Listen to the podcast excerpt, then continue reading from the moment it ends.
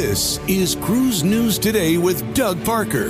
Good morning. Here's your cruise news for Friday, December 22nd, here aboard Carnival Jubilee on a windy day at sea, or I guess morning at sea.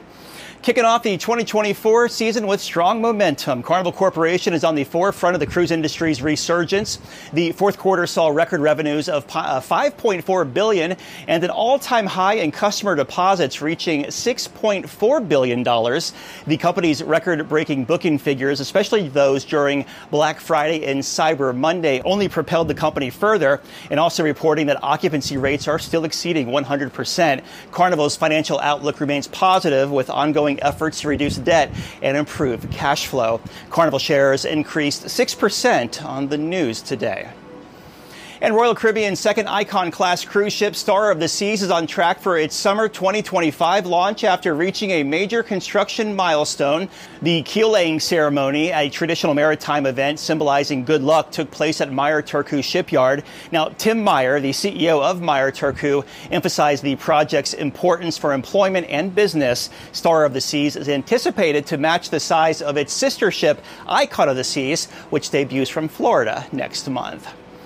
And cruise passengers want refunds. Guests bound for the Bahamas on MSC Meraviglia were unexpectedly rerouted to New England and Canada, as we reported earlier this week.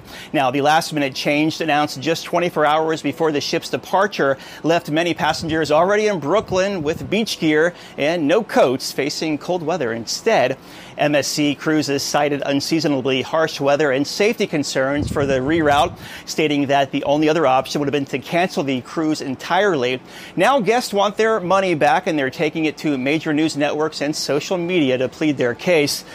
Another reason to read that cruise contract before agreeing to purchase a cruise because it does bind you. MSC did offer a future cruise credit for guests who did not want to go.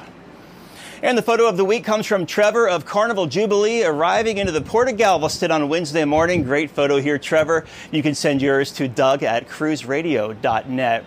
And cruise line stocks were up on Thursday. Carnival Corporation up 6%, 19.19. Royal Caribbean up 5.2%, 127.12. And Norwegian up 5.4%, 20.95. If you have a story, drop us a line, tips at cruiseradio.net. Have yourself a great weekend here aboard Carnival Jubilee. I'm Doug Parker with Cruise News Today.